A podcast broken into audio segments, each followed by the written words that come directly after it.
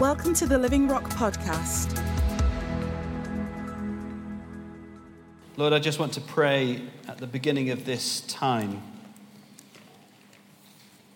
that Holy Spirit, you would speak to us.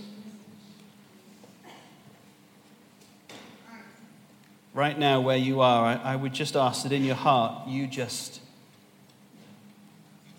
say to the Holy Spirit, Lord, I am ready to listen. And He will speak to you this morning. Whether you're a believer, whether you're an unbeliever, whether you are not sure what you are, God has something to say to you today. So, Lord Jesus, I just pray that you would, as we come to the word, that you would speak to us clearly and that your words would bring life to us today. Amen. Amen. Amen. We're continuing with our series in the letters of John. I hope that everyone's enjoying it. I hope you're reading the letters of John. Um, I like to read them in lots of different translations. It gives you a different flavor and feel, and I'd recommend that you do that if you haven't done that already. Um, I'd like to continue today. Um, and we're going to look at a little verse today which is packed with a lot of meaning. Um, at the beginning of this series, uh, in the introduction, we talked about John as the apostle. He was a, an elderly apostle, he was a wise old man that had seen an awful lot in his life. And these letters represented um, something that he was saying towards the end of his life. These are the really important things I need to leave with you. And that's why these letters are so important um, in the canon of Scripture, why they're so important for us today. Because John was focusing on the essentials. And I believe in this day and age, we need to really focus on the essentials as God's people. Because there's a world that needs to hear the essentials of life. And we have those answers. Throughout these letters, one of the themes that we've, we've pulled out right at the beginning was love, that John talks about the love of God that when all's said and done, it boils down to God's love. That's the most important thing in life is God's love. And John tells us lots of different ways in which we are to love one another, the world, God Himself. But there's one occasion where John tells us not to love. Only one occasion. And I think that warrants, uh, warrants some looking at. I think it's important. So I want to turn us to it now. So if you could turn with me to 1 John and chapter 2. And the title for this morning, for those taking notes, is Love Not the World. Some of the more modern translations say, Do not love the world. Uh, KJV says, Love not the world. I like that because the emphasis is on the not. Love not the world. And I'm going to read from verse 15. And the Apostle John says this do not love the world or the things in the world. If anyone loves the world, the love of the Father is not in him. For all that is in the world, the desires of the flesh and the desires of the eyes and the pride of life, is not from the Father, but is from the world. And the world is passing away along with its desires, but whoever does the will of God abides forever. And there's only one reason, I think, why John would tell us not to love the world, and that's because it's easily done. I don't mean it's easily done as in, um, you know, it's easy to eat too much chocolate. I find it easy to eat too much chocolate. You know, we will joke about it, won't we, between each other? Oh, you know, I ate too much of this or too much of that. Those things aren't great for us, but it's not the end of the world. That's not what John is saying. He's saying it is easy to love the world, and if you love the world, it's catastrophic for you. That's what he's saying. So I think we need to drill down today and find out what John's really talking about because this is a big term, the world. It can mean lots of things, as we'll see. Um, and what I'm going to do is talk about the world in two parts. Part one will be today, and then about three weeks' time, I'm going to come back with part two. The first part of it is looking at the world and how we should relate to the world as believers. And the second part is going to be looking at how we live in the world and how we should be in the world. And that will be from 1 John 4 17, which is from one of the most powerful statements in the whole of Scripture. We'll look at that next time about who we are in the world. But today we're going to focus on the world and why we shouldn't love it. Why God, is, why God and John are saying, do not love the world. So, what I want to do is to start with the question what does John mean when he says, Do not love the world. What does John mean by the world? Now, if you look through uh, John's first letter, you will find that he uses the, the term the world 18 times. So he uses it a lot. And here's just a flavor of some of the things that he says about the world. Chapter 2, verse 2, he says, Jesus is a sacrifice for the sins of the world. 2:15 says we must not love the world. 2:17 says the world is passing away. 3:1 says the world doesn't know God or us. 3, uh, chapter 3 verse 13 says the world hates us. Chapter 4 verse 3 says false prophets will go out into the world. Chapter 4 and verse 3 says the spirit of antichrist is in the world. 4 and verse 5 says, False prophets will speak from the world, and the world listens to them. Chapter 4 and verse 14 says, Jesus was sent to be the Savior of the world. Chapter 4 and 17 says, We are the same as Jesus in the world. And chapter 5, verses 4 to 5 says, We've overcome the world by our new birth in faith. And lastly, in chapter 5 and verse 19, John says that the world lies in the power of the evil one. So when you put all those things together, it paints a picture for the world as something that is at odds with God, something that is opposing God or opposing his purposes.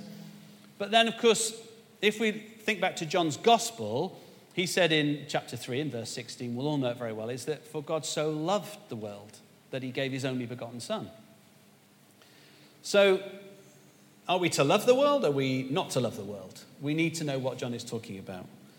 The world, the, the word that John uses, is a Greek word which is cosmos, where we got the, the modern word cosmos for the, the whole of the cosmos. This is cosmos with a K, it's a Greek word, and it means the world. Um, it's the opposite of chaos, another Greek word. So, cosmos means an ordered system, a system where there is an order in place. Chaos is the opposite of that, it's disorder where there's no order in place at all. So with cosmos, it's a system where order prevails. In Acts 17:24, it refers to the whole universe. In John 13:1, it, it's talking about our planet that we live on, the cosmos, the world. In John 12 and 31, he uses it to refer to a world system, the way the world works that we live in. And in Romans 3:19, Paul uses it to refer to all of humankind and talks about that as the world. So the word cosmos and the world can be a very neutral term, and we only get meaning in the context in which it's set. In other words, the, sh- the shades of meaning that can be attached to this word, depending on the intention of the writer and depending on the context in which that word is used. For John, he's using it in a particular way. And I think for the New Testament writers, one of the things that maybe they picked up on, if you go back to the Old Testament, there is a Greek translation of the Old Testament. I don't know if you know that. It's called the Septuagint. It was around in Jesus' time because much of the uh, area around there was Greek speaking. So there was a Greek translation of the Old Testament. And this word cosmos is found in there, but it's only found to refer to jewelry and anything that was a, a sort of an outward adornment. I suspect that the New Testament writers picked up on that word and wanted to use it to refer to things that were maybe superficial and outward only when talking about the world. And we're going to dig a bit deeper into that. If you turn with me to Ephesians 2, there's an occasion where Paul uses this uh, word, and I think it's really illuminating for us. I think it'll really help us understand what he and the other um, apostles, what, why they used it, really. Right at the beginning of chapter 2 of the book of Ephesians, And it says this And you were dead in the trespasses and sins in which you once walked, following the course of this world. Following the course of this world. And the world there is cosmos. But the word for course is another word which is aion. A I O N. Someone told me recently when we use Greek words, we don't always spell them. So some people are, are, trying to write down their notes thinking, I haven't got a clue how to spell that, so I'm spelling it for you now in response to requests. A-I-O-N, aeon. And cosmos really refers to the whole of human history, whereas aeon refers to a particular period in human history, sometimes called an epoch. It can be of any length, but it's a definable period in human history where certain thoughts and trends were prevalent. So, if you're a historian or an anthropologist, you will think of things in aeons. You will think of things in these ages of mankind as you look through the whole of human history. And what Paul is saying is don't, um, what we were taken out of was following the course of this world. In other words, the particular era that we lived in, that is following a whole human history, we were pulled out of that. Think of it like being on a set of train tracks. The whole of human history is set on a particular course, and it started on that course way back in Genesis. Each period of that course maybe runs different, but the destination is still the same.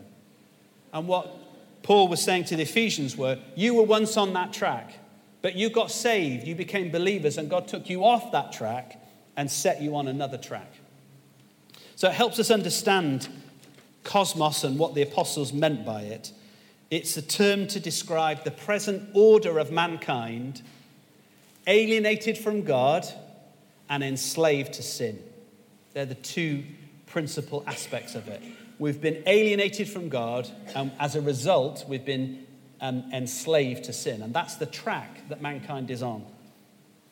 So when Paul says in Romans 12 and verse 2, he says, Do not be conformed to this world, he's using the word aeon. So, in other words, he's saying, Do not be conformed to the particular age in which you are born. Not the whole of human history, but the age in which you find yourself. Don't be conformed to that. Be different because you're not on the same track as the rest of mankind. The Germans have a particular word for it, which I really like, which is Zeitgeist. Has anyone heard of that word? Zeitgeist?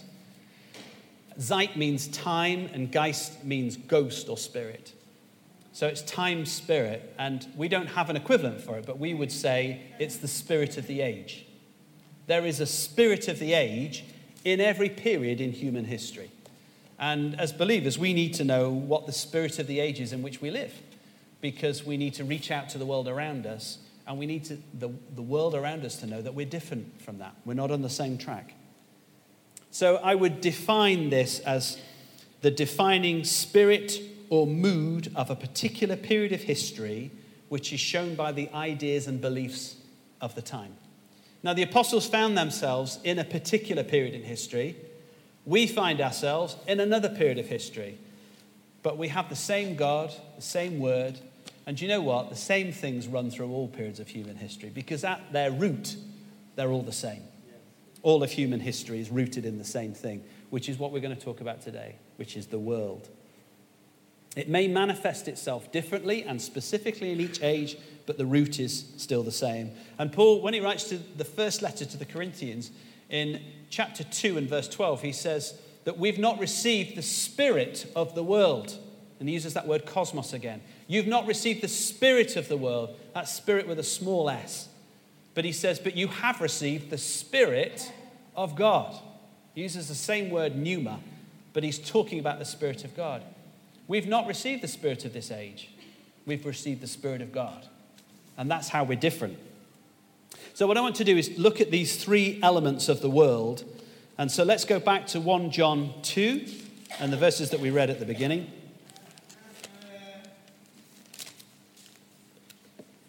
Because John gave us these. He says, If anyone loves the world, the love of the Father is not in him. For all that is in the world, and then he tells us what's in the world. He says, The desires of the flesh, the desires of the eyes, and the pride of life is not from the Father, but is from the world. In other words, is sourced from this thing he's calling the world. So these are three essential elements of the world. If someone's going to tell you not to love something, they really do need to tell you what that thing is. They need to define it for you. And that's what John's doing for us. He's saying, look, these are the three hallmarks The New Living Translation has a go at expanding these. It's a looser translation, the NLT. So it's really helpful sometimes in giving us an expanded translation. It says this For the world only offers a craving for physical pleasure, a craving for everything we see, and pride in our achievements and possessions. These are not from the Father, but are from the world. So it's giving us a bit more detail. But if these three elements are present in the world and the world is defined by them as John sees it, then what we need to do is to go back and trace their beginning. Now, if you want to trace anything in the word to its beginnings, where do you think you go? It's not a trick question, I promise. Back to the beginning. We go back to Genesis. So let's turn to Genesis, and we're going to start in Genesis 2. In Genesis 2 and 3, we see um, the, the creation account continuing, and then in chapter 3, we see what happens when Adam and Eve sin and sin comes into the world. So we're right back at the beginning here in terms of how it all started. And this really is what John has in mind. In, in uh, don't turn to it, but in, in chapter 2 and verse 17, Adam was warned not to eat from the tree of the knowledge of good and evil because it would lead to death. And we find in chapter 3 that's exactly what they did do, and just as God said, it led to death. In chapter 3, we've got these, um, this account of Satan coming to the woman. Let's read from verse 1 just to set some context. It says, Now the serpent was more crafty than any other beast of the field that God, the Lord God had made. He said to the woman, Did God actually say, You shall not eat of any tree in the garden? And the woman said to the serpent, We may eat of the fruit of the trees in the garden, but God said, You shall not eat of the fruit of the tree that is in the midst of the garden, neither shall you t- touch it, lest you die. But the serpent said to the woman, You will not surely die, for God knows that when you eat of it, your eyes will be opened, and you will be like God, knowing good and evil. So when the woman saw that the tree was good for food, and that it was a delight to the eyes, and that the tree was to be desired to make one wise, she took of its fruit and ate some. And she also gave some to her husband who was with her, and he ate it. So in Genesis, we have these three elements that were right there at the beginning when Eve looked at the tree, which was the tree of the knowledge of good and evil, God had said to them, You are not to touch that tree or to eat of it. She looked at it and she saw that it was good for food, it was a delight to the eyes, and it was to be desired to make one wise. Now, there's two elements in here which, when you look at it, I can't see what's wrong with them. The first one is it was good for food. There's nothing wrong with food, it's good for you. And the second is that it was a delight to the eyes. There's nothing wrong in something that looks good. But there are three things here. If we go back to chapter 2, and if you just look with me at Genesis 2 and verse 9, this is where God is talking to Adam, and he says, well, in the narrative, it says, And out of the ground the Lord God made to spring up every true, tree that is pleasant to the sight and good for food. The tree of life was in the midst of the garden, and the tree of the knowledge of good and evil. So every tree was pleasant to the sight and good for food, not just the tree of the knowledge of good and evil. So, what we have to understand is that it is not their physicality it's not the physicality of this fruit that was the problem. There's nothing wrong in things that are physical. And if, for those of you that were here when we started John's letters, remember we talked at the influences at the time. We talked about the Gnostics and how they had this theory, this belief that was prevalent that everything that was physical was corrupted and ultimately evil, and everything that was spiritual or otherworldly was pure. And they divided things into two. Well, that's not what the Word of God says. Physicality is not the problem here. There's another problem. The answer is not even found in linguistics, looking at the words in particular. The word that's used for desirable is chamad, which is a Hebrew word, but it can mean um, pleasant. So we read it in chapter 2. We've also read it in chapter 3 about the tree of the knowledge of good and evil. It can mean desirable. In Exodus 20, it also means something that's coveted. Thou shalt not covet. And chamad is used then as well. So the answer is not in the word, the answer is in what these three elements are and the combination of these three elements together. And I would say the problem is the third element that the tree was to be desired to make one wise. It's the third element that's the problem. It distinguishes the trees, sorry, it distinguishes the tree of the knowledge of good and evil from all the other trees in the garden. That was the one that when she looked at it, she thought, and he thought, that's the thing that will make us wise. Now, what happens here? God has given them a garden. He's filled it with beautiful things, things that are good to eat and good to look at. And he said, You can have all of this except that one. So he gave them things, he gave them gifts that were good. And he withheld something from them that was not good for them. And they made a decision when they looked at that. Because when Eve looked at that and she said, Well, that will make me wise. And she remembered what the serpent had said is, God doesn't want you to eat it because it'll make you like him. She thought, Well, let's be like God. And Adam thought, yeah, let's be like God. And up to that point, God had told them what to do, where to go. He told them where they could go and where they couldn't, what they could touch, what they couldn't, what they could eat, what they couldn't. And this was the moment when they said, But if we eat that fruit, we can make that decision ourselves. We can decide for ourselves what's good, what's bad, what's good for us to eat, what's not good for us to eat. We will have the same ability as God to distinguish what's good for us. And that's where the world is rooted in that one desire and in that one decision that's been repeated again and again and again. That decision meant to eat that fruit was rejecting God's instruction to them and God's intention toward them. You see, that's the thing that Satan questioned, didn't he? God has told you not to do this because he doesn't want you to be like this, like him.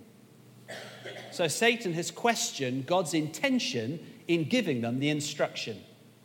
And their decision was to throw off the instruction because they doubted the intention. And when you, in, when you doubt the intention of someone toward you, you no longer trust them. If I meet you and I'm not sure of your intentions to me, I certainly don't trust you, do I? And Satan had come in and he'd sowed seeds of doubt in thinking. And those things together led to that decision to turn away. What I want to do is, is um, a little illustration which I think will help us see what was going on. I've got a little prop today. Now, I have to say, Richard Jones is normally the prop man. But with Annie Pemberton's help, I've got a prop today. And what I've got is presents. Very nicely wrapped, Annie. Thank you very much. Hey? Thank you, Mandy. I've got presents. So these are gifts. What we have to understand is that what was going on in the garden is that Adam and Eve had received gifts. So I'm going to need some volunteers for this. I don't know who's up for that. Next time, buddy. Next time. Keith, can I use you? Is that all right? You're an easy target. Um, I'm going to use someone else in a minute, but for now, I'd, I'd like you to be God for me. Can you do that? Try. Okay, great. so, Adam and Eve are in the garden. What I want you to do is, I want you to take gifts off that pile and give them to me. Can you do that for me? Thank you. Thank you. And God gave to Adam and Eve wonderful gifts. The last one? Ah, thank you. He didn't hold any gift back. See that decision? I'm not going to hold it back from you. He didn't hold anything back that was good for them. What he held back was things that were not good for them. So they've got all these gifts. And Adam and Eve can see God, and they can see the gifts he's given them, and they can see God. And these gifts were to show them things about God. Each gift revealed a different aspect to God's wonderful nature. starting with the garden in which they'd been placed, the food he'd given them, the wonderful fruit, all of these things, the bodies they had. How amazing is the human body? It's amazing, isn't it? God gave it to us. It's a gift. It's a wonderful gift. But what happened was is that when they made that decision, they did this. They turned their back. Now they've still got God's gifts. But what's the difference now? I can't see God anymore. All I can see is the gifts, actually. And the gifts are still good, but I'm just looking at the gifts and I've forgot all about Him. And actually, my life has become about these gifts. So, what was good has now become something that I draw from. This is, I don't have God anymore. I've been banished from the garden. And that was an act of mercy so that they didn't eat of the tree of life and stay like that forever. But now Adam and Eve set off and they've got these gifts, but they can't see God anymore. And this was the track, these were the train tracks that the whole of human history was set on and are still on today. So God had to do something to change that. I'm going to give you the gifts back now, God. Is that right? There you go. Now, when you and I were born, we were born on this track. So, what I'd like you to do now, God, is I'd like you to reach over my shoulder and give me the gifts one at a time. Can you do that for me? Fantastic. That's a great gift. Maybe this is my family. Maybe this is my job, my career. Maybe this is my health. I have really good health. I've enjoyed that. Maybe this is my car. Big car. Fantastic. Love these gifts. Loving it. Fantastic. I can't see God in any of this. I'm not looking at Him. I'm on this track. So, those two first things, things that are good for food and good to look at, you see how God is still giving them, but we just can't see Him. I don't know whether we have anyone here today who is an unbeliever or you're just not sure. But either way, you're not looking at Jesus. You're not looking at God. Now, I need a few more people now. So I'm going to pick on who wants to be picked on? Alice. Is that okay? Now, Alice is Jesus. That all right? You live up to that one? Jesus is in you, so it's fine. So if you could come towards me. Now, what Jesus did was to turn me around. So can you turn me around, please? You can try. Okay, I'll be compliant, don't worry. This is what Jesus did. I can't turn around on my own. Thank you, Jesus. Your work is done. You can, you can ascend. You can ascend back to the Father now. I won't make you stand by Keith, don't worry.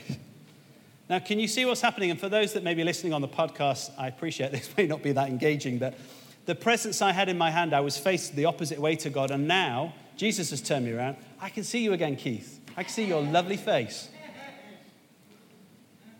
And suddenly, I've still got these gifts, but I can see the giver. And now something even more amazing happens.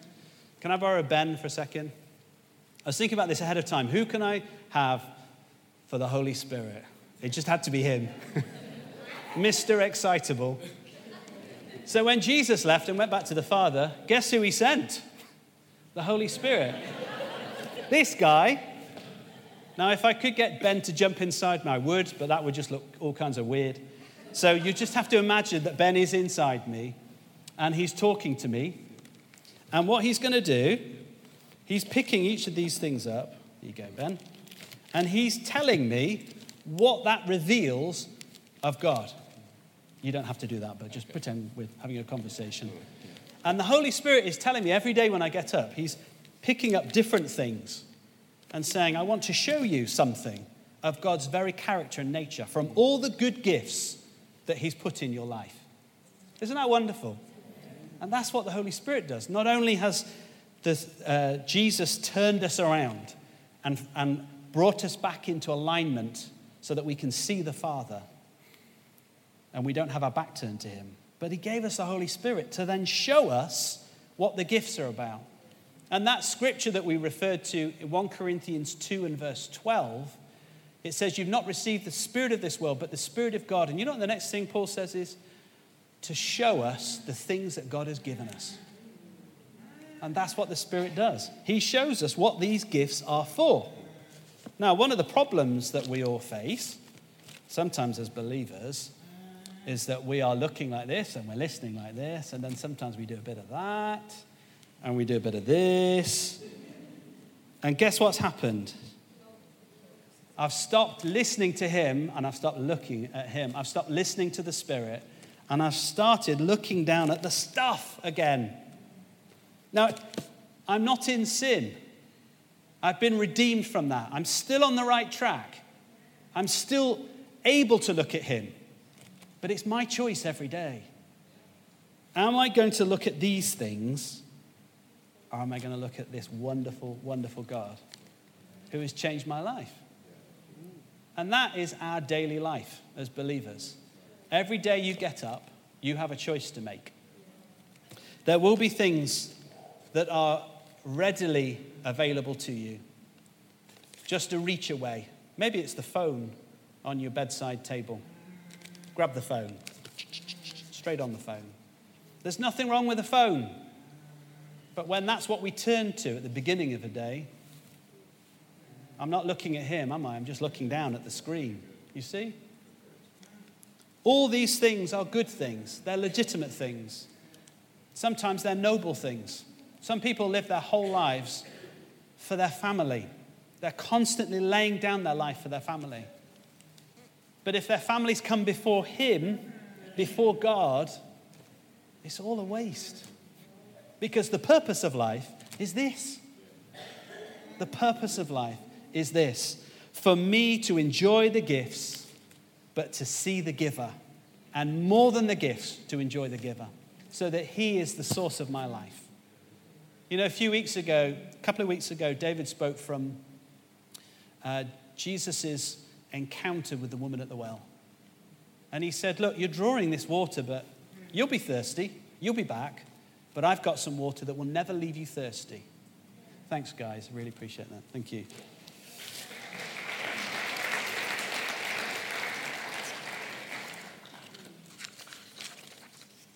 So, John is telling us something about our relationship with the world. He's told us what the world is. It's these three combined elements that when mankind chose to look at the things God had given and not Him, they turned their back on Him. They chose to start living from things that will, as we read in 1 John 2 and 17, will pass away. And that's why these things are not from the Father because he wants us to live first and foremost from his eternal life. You remember, if you were here for the introduction, we talked about these three elements life, light, and love. And we said life is the Zoe life of God. Z O E. Zoe. It's the Greek word for the uncreated, eternal life of God. And there's other types of life. There's bios, which is the physical life, the life of the body. And the Psuche, P S U C H E. Someone asked me about that one last time. That is the life of the mind and the, the seat of the emotions and the will, the psychological life. You can try and live from bios and psuche, the two together, but they will always run out. And that is what Jesus was saying at the well to the woman. These things will run out, but what I have for you is Zoe life that will never run out. We were cut off from Zoe life, but when Jesus came along and turned us back round, Zoe life started to flow into our lives once again. What we have to be really, really mindful of, and this is what John is saying in these verses, is when he says, Do not love the world, he's saying, Don't live from bios and psuche. Live from the life of God and enjoy those things, but enjoy them through the life of God. Because then you will always appreciate and understand the reasons why I gave you the gifts. And every day they will show you something new about who I am and my wonderful eternal nature, of which there's no limit in terms of our um, ability to understand. If you're not a believer, The really sad thing is, is that you're facing away from God and you don't know that life. You've experienced the gifts of life. You can be thankful for those gifts of life. But to whom are you thankful? Because it's not the giver, because you don't know him. He's just an unknown God, even if you believe there is a God. But otherwise, you just be grateful to other things. And that's all mankind has done throughout its history is to lift up other things instead of looking to God. And the reason why is because we couldn't see God, because he was fa- we were faced in the opposite direction. We were going away from him. But Jesus coming and turning us around has meant now we can see him.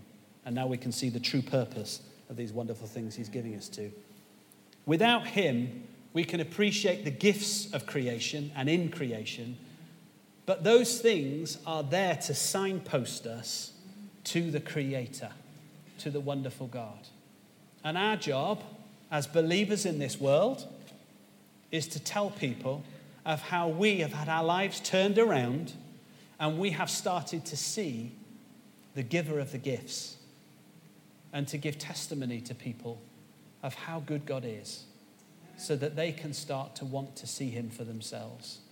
Because when they hear from your heart the overflow of a man or a woman who knows they are a child of God that they are loved with a love that is richer than anything in this world, that every gift is an expression of that love, people will listen to your hearts and they will say, Show me the giver. Who is this giver? I didn't know he was there. And all we need to do is to say, I can introduce you to him, I can show you. And it can become the easiest thing in the world. All we need to do is to open our hearts. Witnessing to unbelievers should be a really simple thing. Just be ourselves and just express what God is doing. But what we need to do, it starts with this every day that we are living from that wellspring, that we are looking at the giver and not the gift, that we are letting the Holy Spirit speak to us and reveal the nature of God to us. You know, Paul said, I want to know him. I want to know him. I don't want to know him up here. I want to know him in here. I want to know him as a man knows his friend. And when you have a friend, if you've had a friend for a long time, you'll probably find that there are always new things that you discover about your friend. I do. When I talk to my friends, we can chat, and something will come and I think, I never knew that about you. I never, I never knew you went through that. And there's always something new. Imagine how much more there is to discover of an eternal God who had no beginning and will have no end, and whose nature is eternal. What a wonderful process. And I just want to encourage you to have a hunger for that, that process of revelation in your life. We cannot love the gifts and the giver. We have to love the giver. If the gifts become the source of our love, they'll become the source of our life. And they cannot be. Moses spoke to the children of Israel and he said, You've got a choice. You can choose death or you can choose life. Choose life. And that's the Holy Spirit's encouragement to all of us today to choose life. If there's anyone here that doesn't know him or you're not sure whether you do, I would love to speak to you afterwards. I'd love to introduce you to the author of life, to the giver of the gifts, so that you can start seeing him and everything he's already done in your life. Father, I just want to thank you that you've given us so many wonderful things. Lord, my prayer this morning is for all of us that you would lead us into a greater dependency upon you. That every day, Holy Spirit, you would show us new things about Jesus, about yourself, about the Father. And Lord, every day, let our first port of call be you.